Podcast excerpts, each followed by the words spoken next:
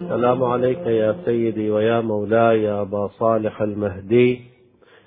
السلام عليك وعلى آبائك الطيبين الطاهرين. جعلنا الله تعالى من الطالبين بثأرك في زمرة أوليائه إنه سميع مجيب. حديثنا أخواني هذه الليلة نستثني ما كنا فيه كنا نتكلم عن الوثائق التاريخية المتعلقة بحركة الإمام الحسين عليه السلام منذ أن خرج من المدينة.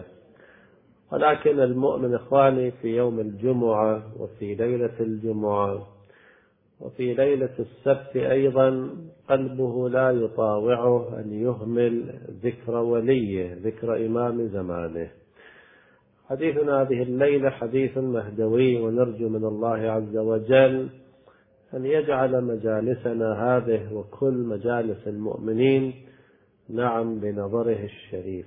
الحديث عن الإمام صلوات الله وسلامه عليه يكون على أصعدة مختلفة. هنالك أوراق كما يعبر هذه الأيام أوراق مهدوية مختلفة. أنا أعتقد أن هذه الأوراق كلها نافعة إن شاء الله ولكن هنالك ورقة أهم من ورقة. من الأبحاث المهدوية ذكر الإمام صلوات الله وسلامه عليه في كتب المسلمين أنتم تعرفون إخواني أن قضية الإمام عليه السلام من الأمور التي اتفق عليها الفريقان في كتبنا. ذكر الإمام عليه السلام وفي كتب الغير. الاختلاف في قضية تاريخية أن الإمام ولد أم لم يولد وإلا نهاية هذا الوجود. لو لم يبق من الدنيا إلا يوم واحد لطول الله عز وجل ذلك اليوم حتى يملأ هذا الوجود كما نعلم قسطا وعدلا.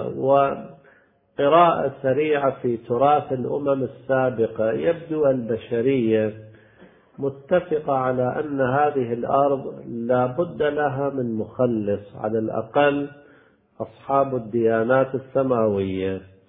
وحتى غير السماويين الملاحدة على الأقل على مستوى التمني يتمنون أن هذه الأرض تكون ملؤها السلام والعدل. ومنذ أن خلق الله آدم عليه السلام إلى يومنا هذا لم نشهد عدلا مطبقا. حتى في زمان آدم آدم وحواء جدنا وجدتنا ولهم ولدان هابيل وقابيل. إن لم يكن غيرهما فالربع أهل الأرض كانوا من أهل الفساد والإفساد إلى درجة القتل. يعني ربع أهل الأرض صاروا من القتلة وهو قابيل إن قابيل إن كان هو وهابيل وأبواه فهو ربع من على وجه الأرض. طبعا ما بعد فترة نوح وقت الطوفان أيضا البشرية كانت مرتاحة. هذه السفينة سفينة النجاة أهل البيت عليهم السلام مثلهم كسفينة نوح. ولكن قبل نوح وبعد السفينة واستقرار السفينة أيضا بدأ الفساد والإفساد. إذا هذه الأرض لم تشهد العدل المطبق منذ أن خلق الله عز وجل هذه الأرض. وعادة إخواني عادة الحكيم عمله مبني على الحكمة البالغة. يعني رب العالمين هكذا جاء بالأنبياء هذا العدد المعروف عندنا 124 ألف نبي على ما هو المعروف.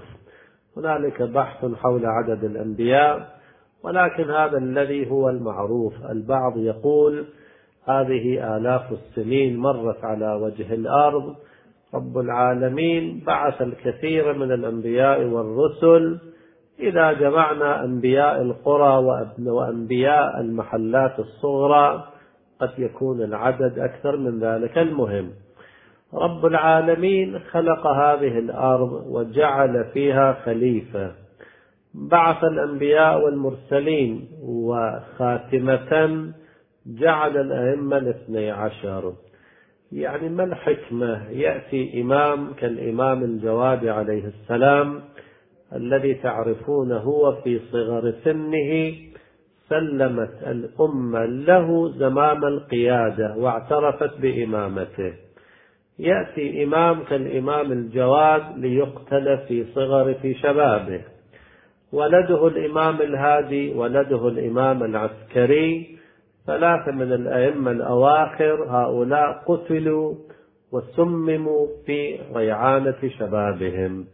وانتهى الأمر. يعني هكذا رب العالمين ترك مقدرات الأرض بيد طواغيت وفراعنة الزمان.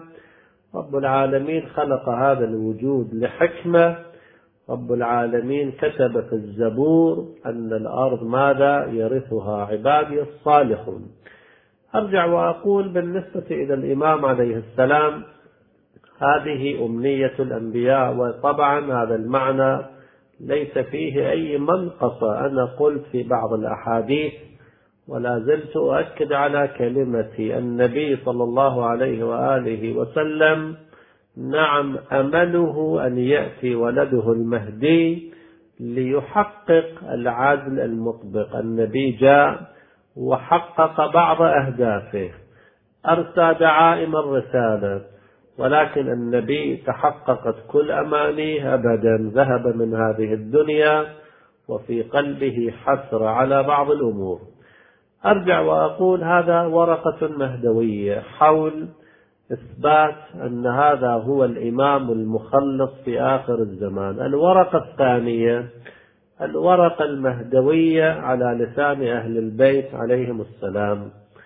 طبعا في السنوات الأخيرة ظهر اتجاه. هذا الاتجاه يحاول أن يكون أحد عشريا. هذه بدعة جديدة. سمعنا بالذين توقفوا على زيد صاروا الزيدية. توقفوا على إسماعيل ابن الإمام الصادق عليه السلام فصاروا إسماعيلية. هناك أيضا فرقة هذه الأيام لعل عدد أصحابها بعدد أصابع اليد الواحدة وقد يكون هم شخصا واحدا. هذا يعتقد أن هذه السلسلة انتهت بالإمام العسكري عليه السلام. والحال بأن من يعتقد بإمامة أمير المؤمنين الذي يعتقد بالغدير لا بد أن يعتقد بقضية الإمام المهدي صلوات الله وسلامه عليه لأن هذه سلسلة مترابطة إن كان علي عليه السلام عدلا فكلامه حجة بعد وفاته بعد استشهاده أشار إلى ولده المجتبى والمجتبى لأخيه الشهيد بكربلاء. إلى الإمام العسكري عليه السلام بولده الثاني عشر نعم هذه الحلقة الولائية الاثني عشرية كلهم من قريش النبي بشر بهم وأنا أعتقد أن من أقوى أدلة خط أهل البيت ومدرسة أهل البيت الغدير ورواية الأئمة الاثني عشر هذان بحثان مهمان. ننتقل إلى ورقة مهدوية ثالثة. البعض مغرم هذه الأيام بتقصي علامات الظهور. يأنس بهذه العلامات إن رأى علامة يحاول أن يطبقها على بعض الظواهر على بعض الأشخاص. نحن عندنا ملاحظة. أولا هذه العلامات بعضها غير قطعية. أدلتها أدلة كما يقال لا سندية لها علماؤنا اعلموا هذا المعنى ليسمع هذا الكلام كل من يتوجه لحديثنا هذه الليلة. من امتيازات الإمامية من الامتيازات أمران لا أقول حصرا. من امتيازاتهم الكبرى فتح باب الاجتهاد في كل العصور. فقهاؤنا هذه الأيام تبعث له رسالة استفتاء حول الاستنساخ البشري. بعد أيام يأتيك الجواب مستدلا. تسأله عن الصلاة في القمر في الكواكب الأخرى يأتيك الجواب. تسأله عن التأمين يأتيك الجواب. تسأله عن زرع الأعضاء يأتيك الجواب. راجعوا في رسالات الرسائل العملية في الختام. هناك بحث حول الأحكام المستحدثة. طبعا ليس الفاخر أن يفتي المفتي يقول هذا حلال وهذا حرام هذا سهل. جرة قلم يقول هذا يجوز ولا يجوز. الفاخر كل الفاخر المهارة كل المهارة. قل إيتيني بالدليل من أين لك هذا؟ هذا يجوز وهذا لا يجوز. الآيات والروايات خالية من الاستنساخ البشري. الآيات والروايات ليس فيها التأمين. الآيات والروايات ليس فيها الضمان ضمان البنوك إذا لا بد أن تأتي بالدليل. إذا أفتيت من عندك من عقلك هذا فتوى هذه فتوى بغير ما أنزل الله. ولكن علماؤنا لاحظوا أحكام البنوك المستدلة. فقهاؤنا من زمان الغيبة من أول زمان الغيبة إلى يومنا هذا طبعا فقهاؤنا العظام الكبار منهم لم يصدر فتوى إلا والدليل في قلبه وإلا لم يفت بذلك. سمعت بعض مراجعنا السابقين الذين توفاهم الله عز وجل يقول أول ما كان يكتب الاستفتاء الأجوبة بيده المباركة يقول كان يرتعش قلمه يرتجف. لما؟ لأنه يريد أن يكتب حكم الله عز وجل. ولهذا دأب علمائنا قديما وحديثا أن يذيلوا الفتوى بأي عبارة؟ بعبارة والله العالم. بعد أن يأتي بالدليل ويصدر الفتوى يقول تواضعا واحتياطا والله العالم.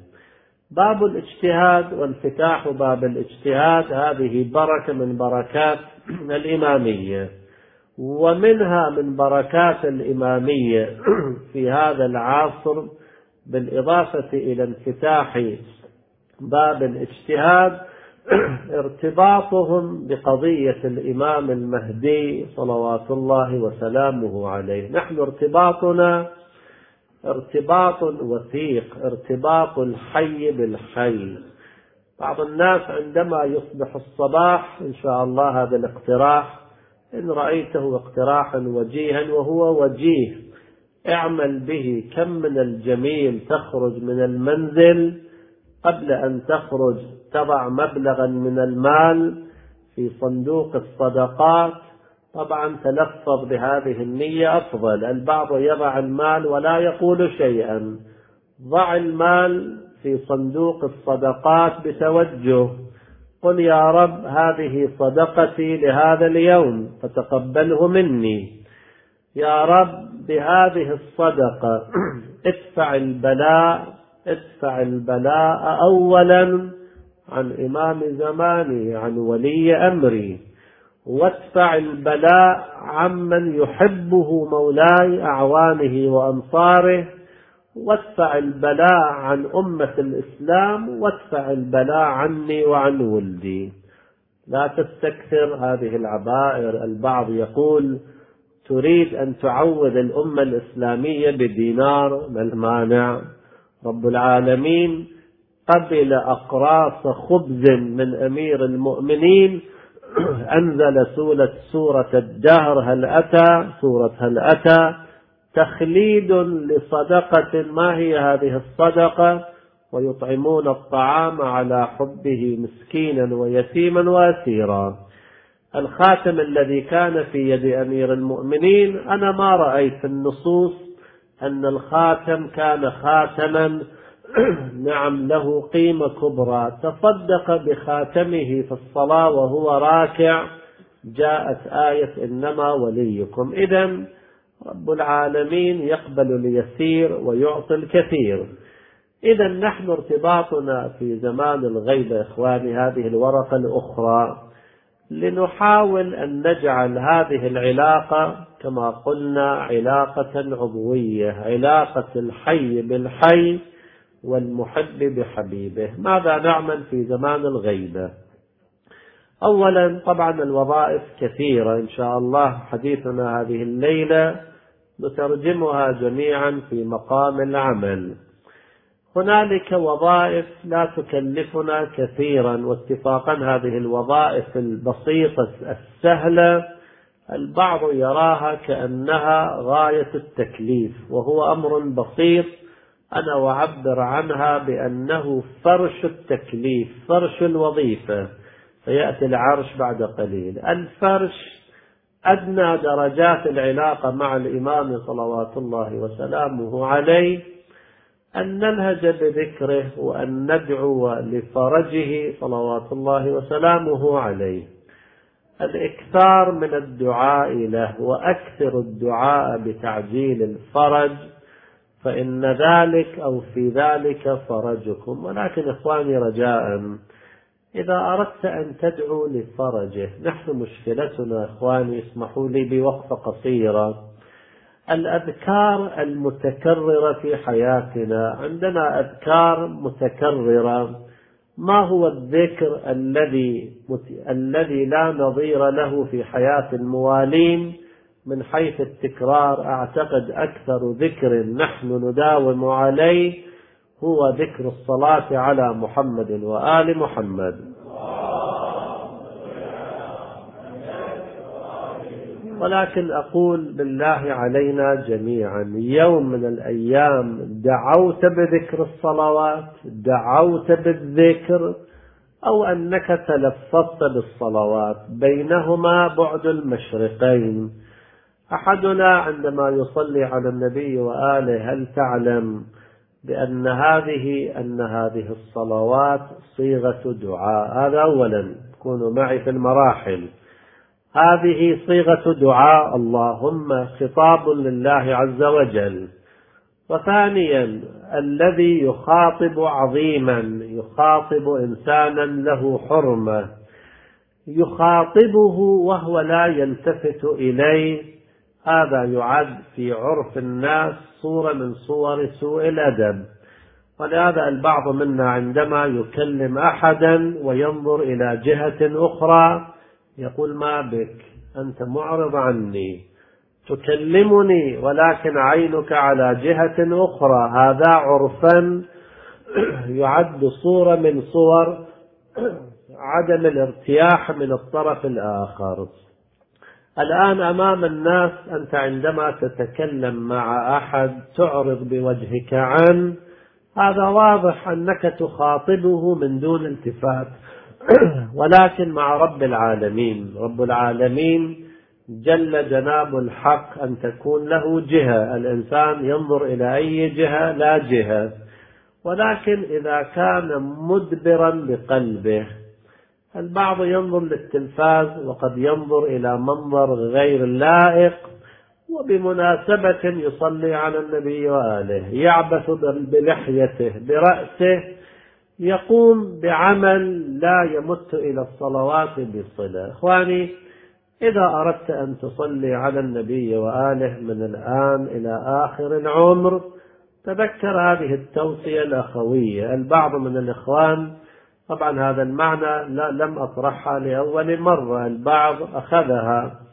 عندما تريد أن تصلي على النبي وآله فقط ثواني تأمل قليلا استجمع فكرك وحتى لا مانع أن ترفع يديك إلى السماء. الدعاء إليك يا رب نصبت وجهي وإليك يا رب مددت يدي. عندما تصلي على النبي وآله. ما المانع؟ كلما صليت ارفع يديك إلى السماء. كلما صليت توجه إلى القبلة. آداب الدعاء هذه.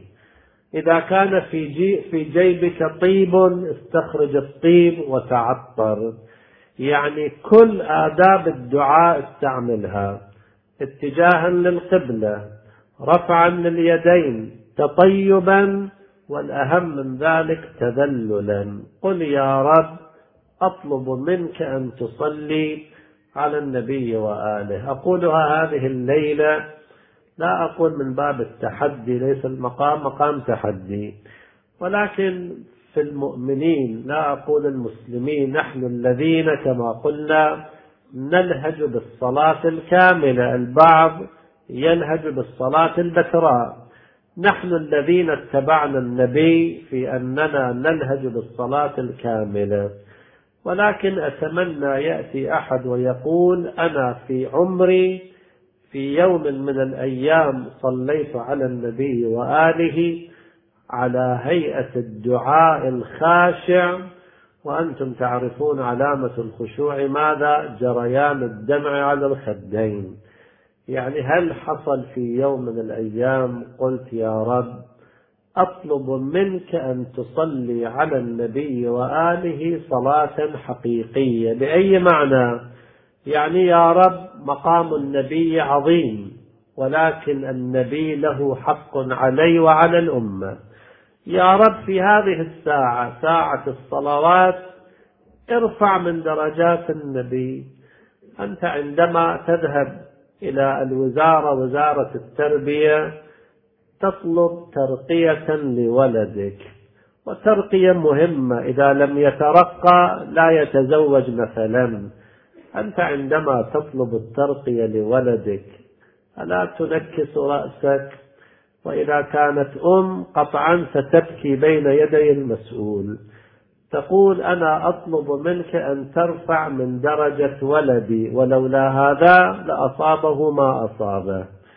أنت تطلب من الله عز وجل أن يرفع من درجة النبي وآله. لو تحقق هذا الدعاء ما الذي سيصبح؟ ما الذي سيحصل؟ ستكون نعم أثرى إنسان على وجه الأرض في تلك الساعة. لما؟ لأن النبي له درجات. إن استجيبت لك هذه الدعوة ورب العالمين رفع من درجة النبي وآله درجة. وجاءه الخطاب يا رسول الله رفعنا درجتك الليلة لدعوة فلان على وجه الأرض. فلان دعا لرفع الدرجة وهذه الدعوة استجيبت. لو أن هذه الدعوة استجيبت من غد لو استجيبت من بعد غد. أو تعلم أنك في كل يوم تقدم هذا الطلب ولكن بلا توقيع بلا التفات.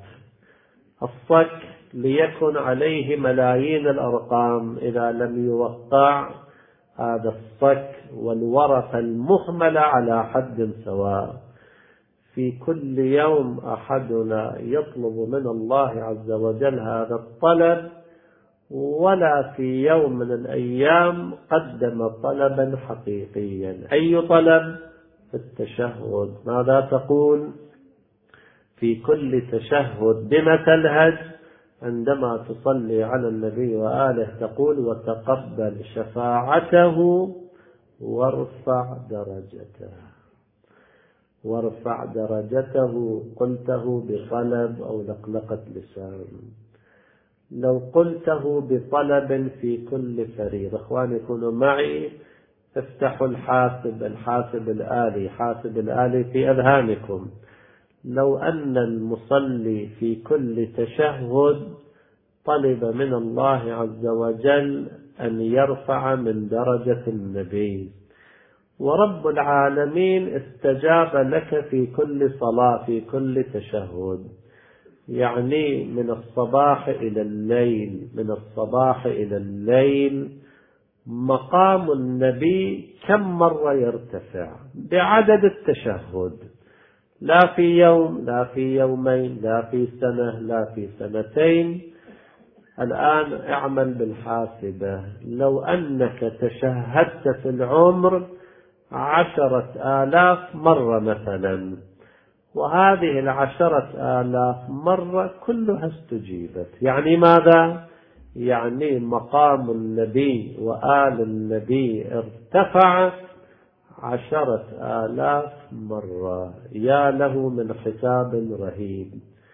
هذا الإنسان إذا جاء يوم القيامة النبي كيف سيعامله؟ النبي إذا قال له أمام الخلائق هذا العبد دعا لي في الدنيا. رب العالمين رفع من درجتي عشرة آلاف مرة. إذا النبي جعله في قصره ألا يستحق ذلك؟ ولكن كما قلنا نلهج بالذكر من دون التفات الآن ارتباط حديثي هذا بالورقة المهدوية. الشاهد أنه عندما نلهج بذكر تعود الذكر تكرار الذكر عادة يذيب التوجه. ولهذا في دعاء الفرج أقول لإخواني أيضا لا تلهج بدعاء الفرج لقلقة اللسان حاول أن تلتفت. الآن كونوا معي جيدا. لو دعونا بدعاء الفرج بتوجه ما الذي سيحصل؟ ذكرنا أثر الصلوات ذكرنا تقبل شفاعته وارفع درجته. لو أن الإنسان إخواني كونوا معي جيدا أنا أعتذر منكم. إذا كررت كونوا معي جيدا وجوهكم بحمد الله توحي بالانتباه ولكن احتياطا أقول. ماذا تقول في دعاء الفرج؟ اللهم كن لوليك. الحجة ابن الحسن صلواتك عليه وعلى آبائه. أولا صليت عليه وعلى آبائه. يعني الصلاة على النبي وآله في ضمن دعاء الفرج. طبعا آبائه ينطبق على النبي صعودا إلى إبراهيم الخليل. صلواتك عليه وعلى آبائه في هذه الساعة وفي كل ساعة. يعني ماذا؟ يعني يا رب أنا الآن ملتفت أنا الآن مستيقظ ولكن سأنام بعد قليل. أنت على فراش النوم تلهج بدعاء الفرج وستنام بعد لحظات. يعني يا رب أريد منك بطريقتك الخاصة أنت أدرى الآن تخلق لي ملكا لا أدري تكلف ملكا لا أدري.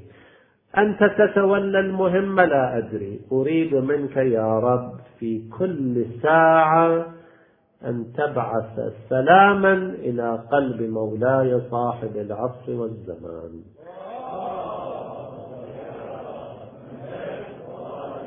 لو استجيب هذا الدعاء مرة واحدة ماذا سيحصل؟ أيضا شغل الحاسب. يعني كل ساعة تمر عليك وأنت غافل وأنت ساهي وأنت تأكل وتشرب أنت جالس مع الزوجة وإذا بالملك يبعث سلاما إلى الإمام يقول هذا سلام فلان لما؟ لأنك طلبت من الله عز وجل قلت في هذه الساعة وفي كل ساعة طبعا الساعة هنا ليست هذه الساعة التي أمام رأسي. لا يراد به الدقائق الستين. لعل يراد بهذه الساعة يعني في كل لحظة.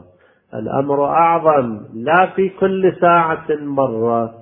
ما المانع رب العالمين يخلق ملكا في كل لحظة يسلم على الإمام؟ طبعا شتان بين سلامي على الإمام وبين سلام الملك الملك سلامه يصل إلى الإمام قهرا. يبدو اكتشفنا هذه الليلة كنزا مخفيا. هذا الكنز كان على ألسنتنا ولكن ما علمنا قدره في هذه الساعة. وفي كل ساعة وليا وحافظا وقائدا وناصرا ودليلا وعينا. كم أمر مرة أخرى بتوجه. نطلب من الله عز وجل أن يكون للإمام وليا وحافظا وقائدا وناصرا ودليلا وعينا. تطلب ست مزايا لإمام زمانك. تعالوا معي هذه الليلة وقد أشرفنا على ختام الحديث. نحلل هذه المزايا. أن يكون رب العالمين وليا يتولى الإمام بالرعاية حافظا من أعين الظالمين ومن النكبات بالمناسبة. ما المانع بدعائك رب العالمين يدفع بعض البلاء عن إمام زمانك. أئمتنا كانت تصيبهم الأمراض الحمى الصداع في بالي من قديم الأيام الحسين عليه السلام كانت له عصابة يعصب بها رأسه عند الوجع لعله كان مبتلى. نعم بهذا الأمر أئمتنا لهم أبدان يأكلون الطعام ويمشون في الأسواق. ما المانع رب العالمين هذا اليوم يدفع ضرا عن وليك؟ بدعائك أنت المستضعف بصدقتك أنت أقول ما المانع؟ لا أجزم. أقول ما المانع أن يكون الأمر كذلك. إذا طبعا أيضا يمكن أن نقول الإمام قد لا يحتاج إلى دعائنا ولكن ما المانع؟ بدعائك يدفع البلاء عن خواص أصحابه. هنالك نظرية تقول أن الإمام له حواريون. الآن بأي عدد؟ لهم له أعوان وأنصار. سمهم الأوتاد سمهم الأبدال المهم هؤلاء يقضون حوائج إمامنا نيابة عنه. وبالمناسبة الذين يدعون رأيت الإمام لو كان صادقا من أين تجزم أنه الإمام؟ كنت في صحراء قاحلة أو شكت على الموت. هذا المعنى وقع للبعض. استغاث يا أبا صالح المهدي أدركني أنا أموت عطشا. هذا المعنى وقع للبعض. هو نقل لي شخصيا أحد العلماء كان في صحراء أثناء العودة من الحج وأضاعوا الطريق أيام القوافل القديمة. قبل حوالي ستين أو سبعين سنة أحدهم نقل لي كان معم من العلماء المعمرين المهم يقول نحن في الصحراء القاحلة أوشكنا على الموت أنا ومن معي من الحجاج يعني قافلة من الحجاج انقطع عنا الماء. قلنا لبعضنا البعض قلت لهم احفروا قبوركم بأيديكم. متى ما أحسست أن المنية قد دنت تمددوا في هذه القبور وثم الرياح الرياح تنثر الرمال.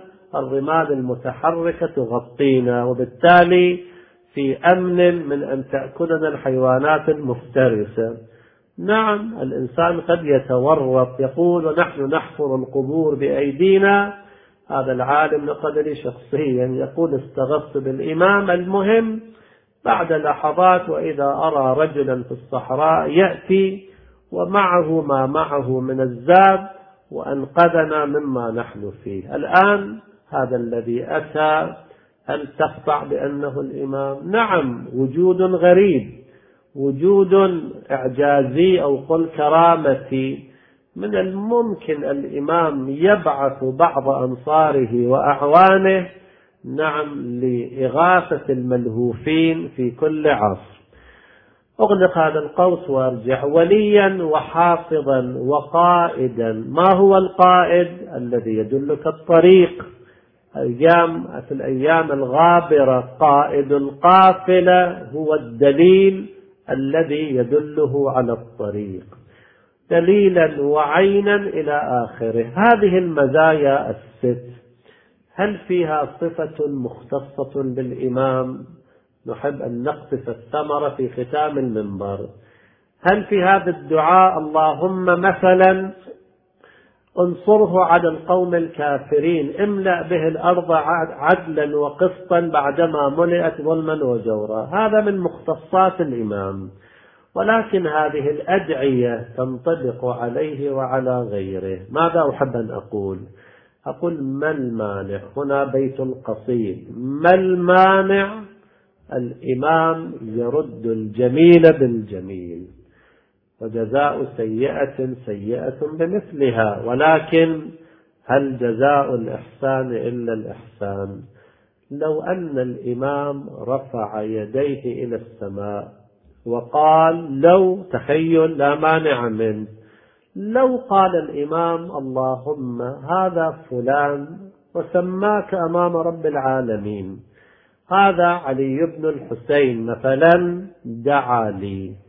اللهم كن له كن له لهذا الداعي وليا وحافظا وقائدا وناصرا ودليلا وعينا. لو دعا الإمام في حقك مرة واحدة ماذا سيحصل؟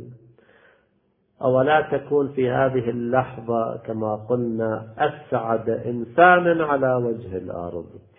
رب العالمين دليلك.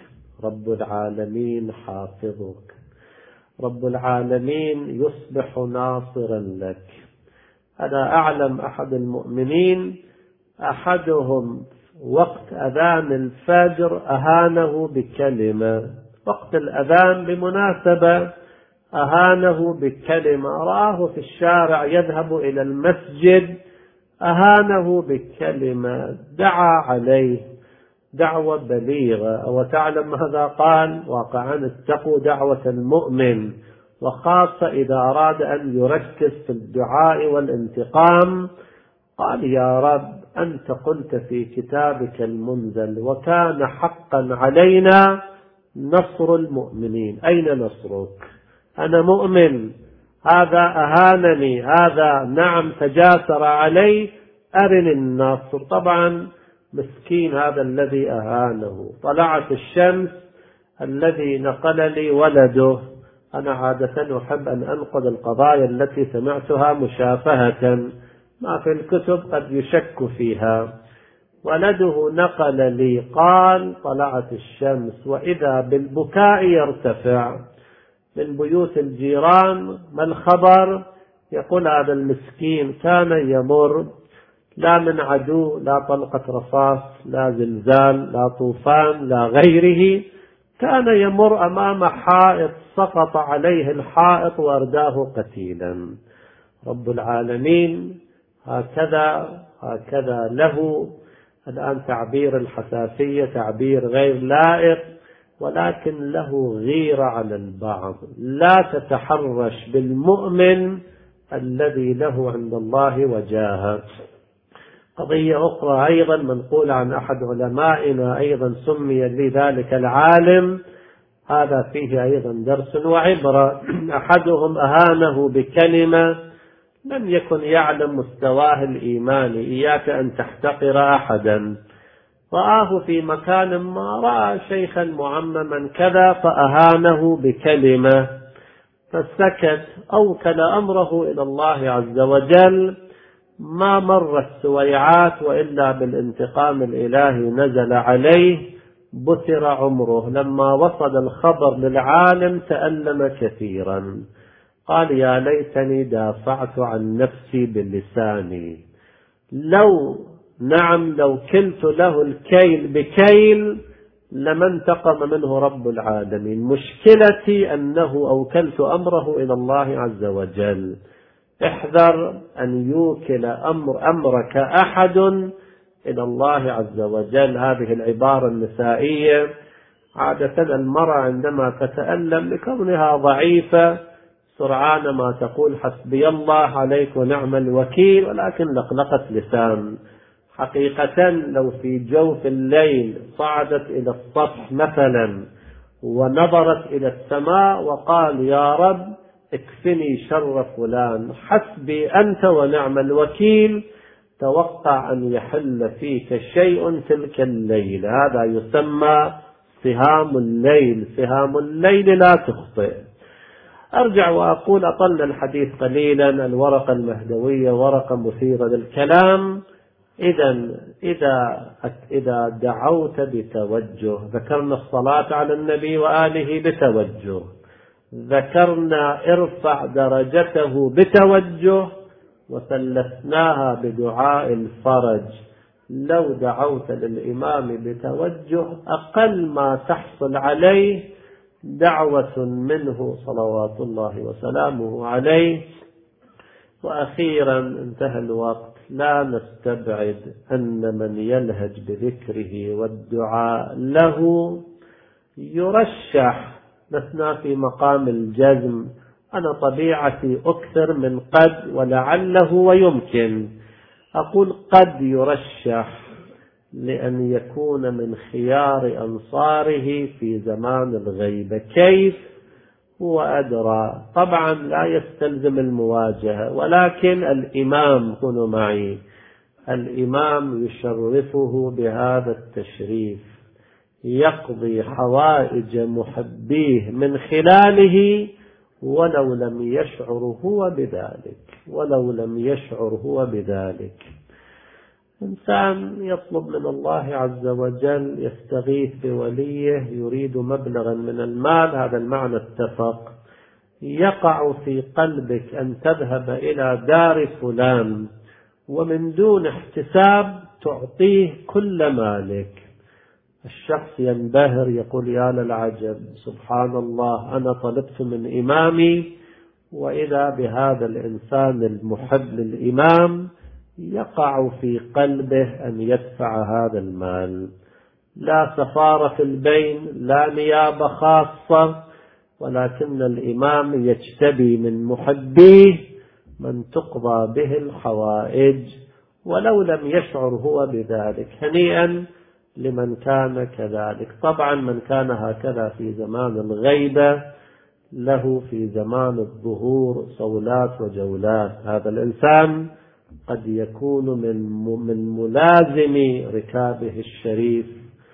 جعلنا الله تعالى وإياكم من المنتظرين لدولته الكريمة. لكل أناس دولة يرقبونها ودولتنا في آخر الدهر يظهر.